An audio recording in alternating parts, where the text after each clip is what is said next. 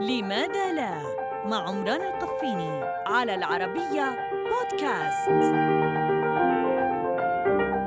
لماذا لا تكون حرارة جسمنا في الليل مثلها في النهار؟ لا تقلق لو وجدت أن حرارة جسمك في الليل أعلى منها في النهار.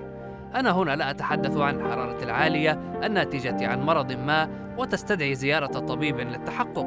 الكلام عن فارق طفيف في الحرارة لكنه ملموس. يقول الخبراء أن الخلايا المناعية تعمل بكامل طاقتها خلال النهار. يقول الخبراء أن الخلايا المناعية تعمل بكامل طاقتها خلال النهار ما يقلل من مخاطر الإصابة بالحمى أو الزكام. ولكن خلال الليل تصبح الخلايا المناعية أقل نشاطا ما يرفع درجة حرارة الجسم بهدف قتل البكتيريا أو أي عدوى أخرى وهي ما يطلق عليه الأطباء اسم الحمى المؤقتة